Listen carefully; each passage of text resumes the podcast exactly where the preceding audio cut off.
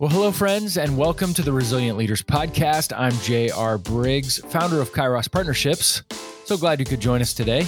Most leaders are burdened by the complexity and exhaustion that comes with leadership, but our organization, Kairos Partnerships, seeks to equip leaders with the perspective and tools that they need to lead with health, clarity, and confidence. On a past episode, I shared a framework that I use with leaders where I ask, What do you do when you're blasted? And of course, that acronym stands for B, bored, L, lonely, A, angry, anxious, or afraid, S, stressed or sad, T, tired, E, envious, and D, discouraged or depressed. Now, I have a confession to make. Yesterday was an incredibly emotional 24 hours for me. When it comes to being blasted, I was feeling the capital letters of L, A, S, and D. Big time. Now, I won't go into all the details with you, but I will say this. I had several significant things occur back to back to back to back. From parenting fails to being reminded of some dark parts of my past from years ago to gut wrenching conversations that emptied my mental, emotional, and spiritual tank to situations that reminded me of my immense inadequacy to believing lies, to being reminded of some pain in our nation's history. It was a lot. In less than 24 hours, I felt joy, shame, deep fear and anxiety, the imposter syndrome, loneliness, overwhelm, dread, inadequacy, and then more fear. And here's what blindsided me that I did not expect, listeners. I cried for three straight hours yesterday. I haven't done that in over a decade. At one point, I cried so hard that I got a bloody nose. And the headache held on that lasted several hours.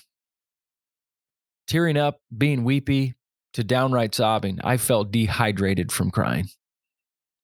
And this morning, if I can be really honest and raw with you now, just thinking about yesterday, I teared up again.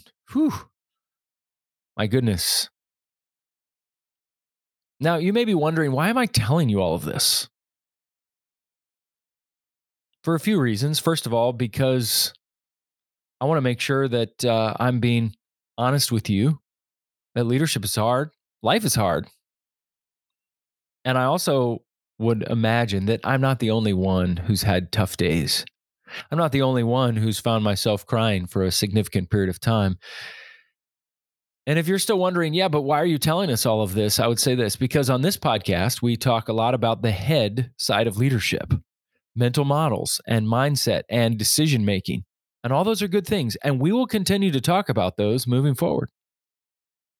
But as James K.A. Smith wrote, we are not brains on sticks.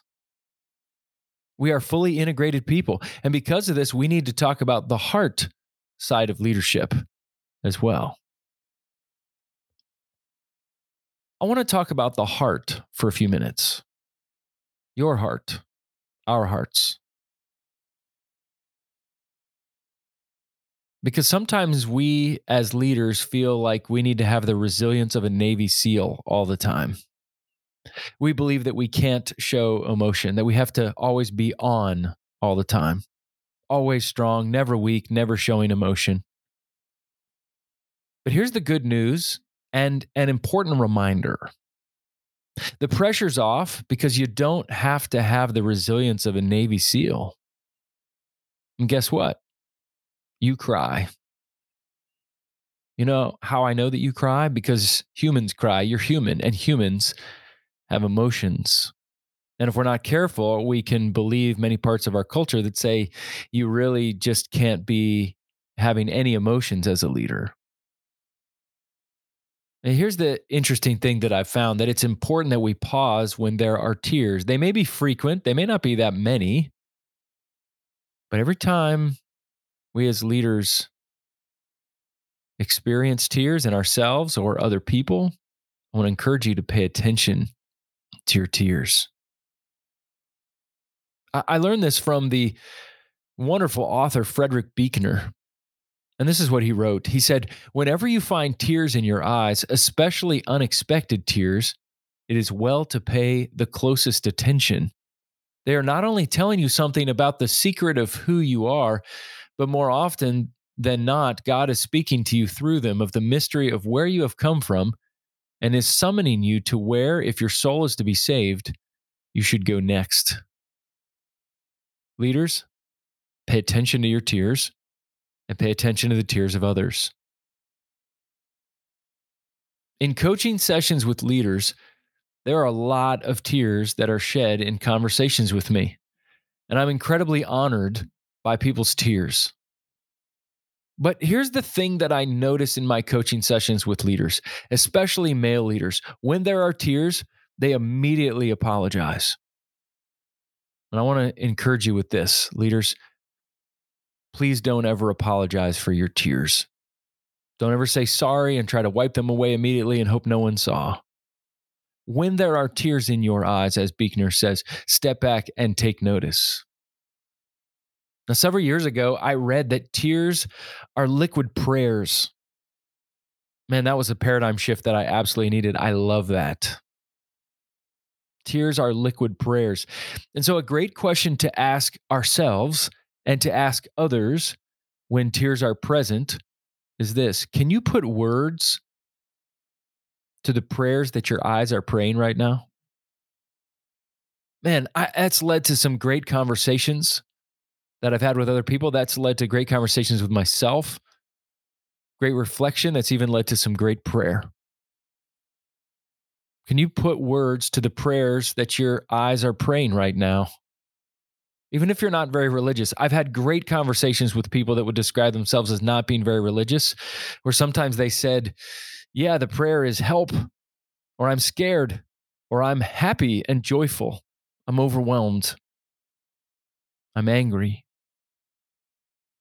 Yesterday, in my tears, I asked myself that question JR, can you put words to the prayers that your eyes are praying right now? And I was surprised at what my soul was telling me about myself, about my situation, and about God. Don't hide your tears. Pay attention to them. And pay attention to other people's tears as well. It's an opportunity, if there is trust and if it's appropriate, to press in and explore further. Now, when I teach on this in various settings, I talk about uh, uh, uh, the, the theobiology of tears. You know, your face is the most relational part of your body, right? Aren't you glad that God, when He created your body, that w- when you were sad or overwhelmed or scared or joyful beyond words, that you didn't leak water out of your big right toe or your elbows no, he had it leak out of the most relational part of your body, your face. And some would argue the most relational part of your face, your eyes. See, when we cry, it's like we're saying to the world, pay attention to me. This is important. Pay attention to me. I need to be seen in this moment because something sacred is happening.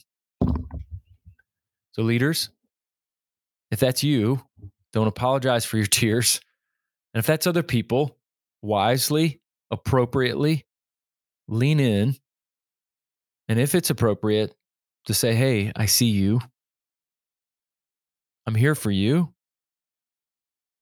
Because as we've talked before, that leaders are about building trust, bearing pain, and bringing hope. And when you're able to walk alongside of people with their tears, amazing things can happen.